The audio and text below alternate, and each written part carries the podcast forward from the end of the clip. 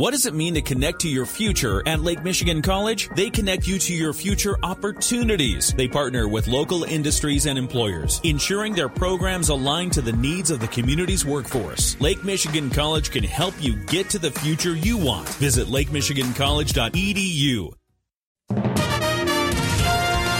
WSJM News Now. This is the 5 o'clock news block on News Talk Sports 94.9 WSJM. Brought to you by the Town Crier Wire. Download that free local news app today. In the newsroom, I'm Andrew Green. Madeline Bertrand County Park now has its statue of Madeline Bertrand back as someone dropped off the stolen artwork on Saturday night. Madeline Bertrand Park Director Derek Tyler tells us the bronze piece was stolen in March. The thief cut it off at the ankles. Surveillance video shows someone coming by around 11 p.m. Saturday, dropping the statue where it used to stand, taking some photos, doing a dance, and then running off. We asked Tyler what he thought the thief's motivation was. The only thing I can think is maybe it was a prank and the prank was up and it was time to bring her back because that's the only thing I can think. Why return something? If they were going to scrap it, that would have been done a long time ago. Tyler says everyone was disappointed when the statue installed in the 1980s disappeared. Everybody comes out, they love to take pictures of it. It's right in front of our Tepenobe shelter. So everyone that uses that shelter throughout the summer, they get to see that statue and they take pictures of it. And there's family reunions, there's graduation parties. Now that the statue is back, the Parks Department is working with its original artist to get it reinstalled. Tyler says there may be a celebration or a rededication when it's back. In the meantime, anyone with information on the theft is asked to contact the Berrien County Sheriff's Department. The St. Joseph Department of Public Safety has been doing all it can to address complaints about noise and speeding vehicles along Lake Boulevard and Lions Park Drive. At a meeting last night, city commissioners heard from Department Director Steve Neubecker, who said since the last meeting, when several complaints were made by residents, he's had two officers assigned to both streets. Speed signs with radar controls have been installed, and the incidence of speeding has been reduced. Neubecker said the department has also worked on the noise problem. The department's concern on Lions Park Drive and the residents is the loud vehicles and the acceleration taking off fast to get their mufflers to make that popping sound. Neubecker says the department has worked with the city attorney to make sure the muffler citations are not dismissed. An issue we were having is youth were receiving citations for loud exhaust, We're making it waivable as long as they put the correct muffler on their car. They were going home, they were removing their performance muffler, coming to the department, getting it signed off on, going back home and putting their performance performance muffler back on their vehicle. Neubecker says 21 tickets have been issued along Lions Park Drive and Lake Boulevard since the start of the year. Residents last night thanked him, with one saying, quote, it's the quietest, quietest it's been in years. The Michigan Court of Appeals has upheld a decision made in a Berrien County court last year dismissing a lawsuit over school mask mandates. The state court, in an opinion published May 5th, sided with retired Berrien County Judge Dennis Wiley, who dismissed a lawsuit filed against St. Joseph Lakeshore and Watervliet schools over mask rules. Wiley dismissed the suit from Berrien County Parents for School Freedoms on the grounds that there was no longer a mask rule in place by the time he reviewed it. The group appeared to the, appealed to the state court, saying the suit remains relevant in case another mask mandate is issued. The Michigan Court of Appeals has ruled, quote, the likelihood of the school district reinstating a mask mandate is speculative. The court says if another mask mandate were to be issued, it would receive judicial review. The appeals court says, quote, mask mandates in Michigan have not evaded review by our courts nor will they do so in any subsequent pandemic. Michigan Works is planning a young adult resource fair in Benton Harbor for this month. Mary Morphy with Kinexus tells us they'll have information on a training, education, and finding a job for anyone age 14 to 24 looking to get started. There's just so many different things that are available to young adults in our communities, and so wanted to host a resource fair that brings all of those resources together in one place. We know transportation can sometimes be a barrier for folks, as well as childcare, and so this is a great opportunity for everyone to kind of go to this one-stop place, and they can get all of the resources in one location. Partners on hand will include the Bridge Academy, the Michigan Works Adult Education Program, Youth Build, community colleges, the National Guard, the U.S. Army, and church groups. Morphy says the event will be ideal for someone with an idea of what goals they'd like to pursue, but have some barriers in the way. The Young Adult Resource Fair will point them in the right direction to overcome those barriers. The event will be May 19th from 12 p.m. to 4 p.m. at Dwight P. Mitchell City Center Park in Benton Harbor.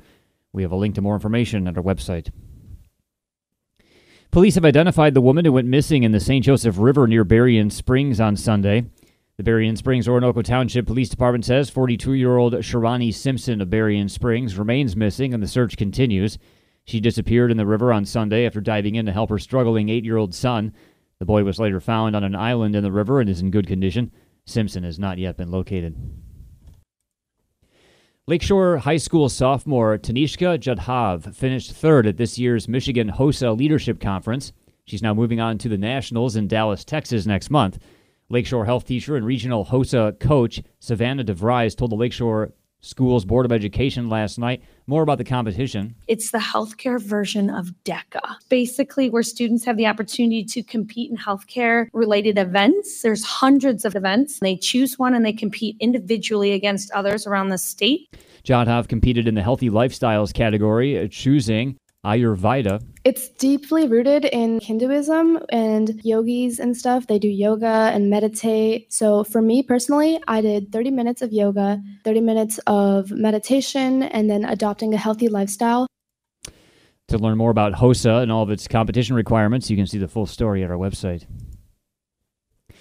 And if you're looking to book a trip this summer, you better hurry. AAA says it's already seeing very strong bookings for cruises, tours, hotels, and flights. We asked AAA's of Michigan's Adrian Woodland why. Oh, well, definitely the the pandemic easing, and also the recent decision to lift all international travel restrictions will only add to more demand for travel.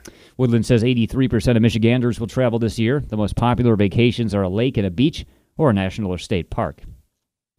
WSJM News now continues with your Bloomberg report.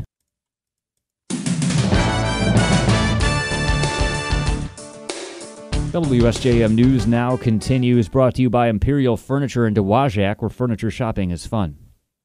A jury in New York has found former President Donald Trump liable for battery and defamation in the E. Jean Carroll case. The rape defamation verdict is in, and former President Trump has been found liable for sexually abusing writer E. Jean Carroll three decades ago in a Manhattan department store, as well as liable for damaging her reputation. They did not find him guilty of rape. The jury also awarding Carroll nearly five million in various damages. ABC's chief investigative reporter Aaron Katersky on evidence that may have convinced the jury, including the Access Hollywood tape in which former President Trump uh, says that he stars like him can can kiss and grab women without consent. And Carroll's attorney said that's exactly what happened to her and to two other women who testified here during the course of the trial that they too were sexually assaulted by former President Trump, even though he had denied it. The jury took just under three hours to make their verdict, agreeing with E. Jean Carroll that the president's social media postings damaged her reputation.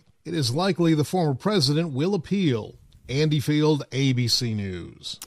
Congressional leaders met with President Biden at the White House today to discuss the debt ceiling. More from ABC's Karen Travers. White House Press Secretary Karine Jean Pierre says the message from President Biden in his meeting with House Speaker Kevin McCarthy and congressional leaders is simple Do your job.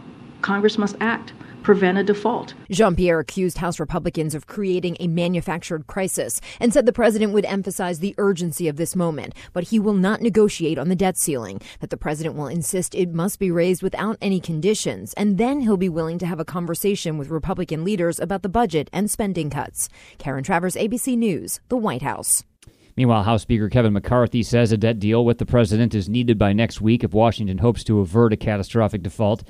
McCarthy spoke to reporters at the Capitol ahead of the meeting with President Biden later today. Biden convened congressional leaders ahead of a looming June 1st deadline when money could run short for paying the nation's bills. McCarthy said he sees no reason why all sides can't come to an agreement quickly on a plan for spending cuts. Biden is set to reinforce his opposition to allowing the country's full faith and credit to be held hostage, as he would put it, to negotiations.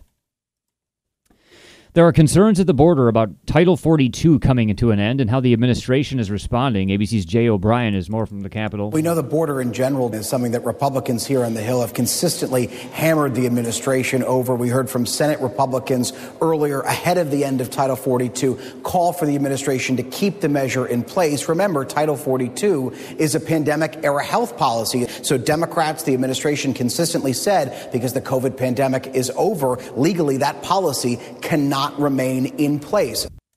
Post by Mauricio Garcia on a Russian social networking site suggests the 33 year old planned for weeks before he opened fire at a suburban Dallas shopping mall last weekend. He killed eight and wounded seven others. Garcia researched when the mall in Allen was its busiest Saturday afternoons and posted photos on social media in mid April of a store where he ultimately started his attack last Saturday. and ended with police killing him. His online, online activity also betrayed a fascination with white supremacy and mass shootings, which he described as a sport. Photos that Garcia posted showed large Nazi tattoos on his arms and torso. The Associated Press has verified his account on the site. Today is Victory Day in Russia, but this year's ceremony is marked with heightened security and a scaled down ceremony. Here's ABC's Patrick Reevell. There was only 50 vehicles taking part in this year. Normally, there's close to 200. And the reason this all matters is that because this parade shows really how Russia's military has been mauled in Ukraine. The reason there are so few vehicles there this time is because they are in Ukraine and they've either been lost or they are currently engaged. We know that Russia's lost at least around 2,000 tanks in Ukraine. Instead of projecting military power like Putin wants it to, it shows, in fact, how badly damaged Russia's military is. U.S. defense officials say about 550 U.S. active duty troops have begun arriving along the U.S. Mexico border in the first group of new military support ahead of the expected increase in migrants. The forces will mainly be used to help monitor the border and have no contact with the migrants. More than 900 more soldiers, Marines, and airmen will follow at the end of the month as the Biden administration bolsters efforts to monitor the border and process incoming migrants as pandemic era restrictions end. A defense official says the bulk of those arriving are Army soldiers. The official spoke on condition of anonymity to discuss details not yet been made public.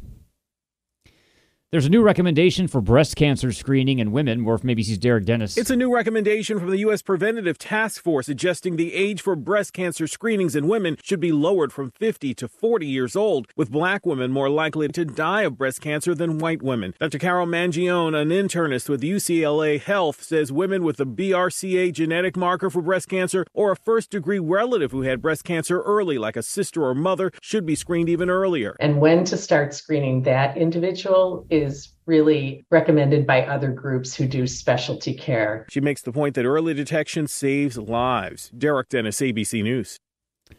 And 10 months after the Dobbs decision, Americans are weighing in on where things stand on abortion in the U.S. Here's ABC's Sherry Preston. Two thirds of Americans think the abortion medication mifepristone should remain on the market, and there's support for the FDA approved drug even in states where it's no longer available. In those 14 states, 60% of people tell ABC News and the Washington Post in a new poll they think mifepristone should remain available as it is right now. In other states where mifepristone is legal, almost 7 in 10 people say the drug should stay on the market. WSJM News now continues with your weather forecast.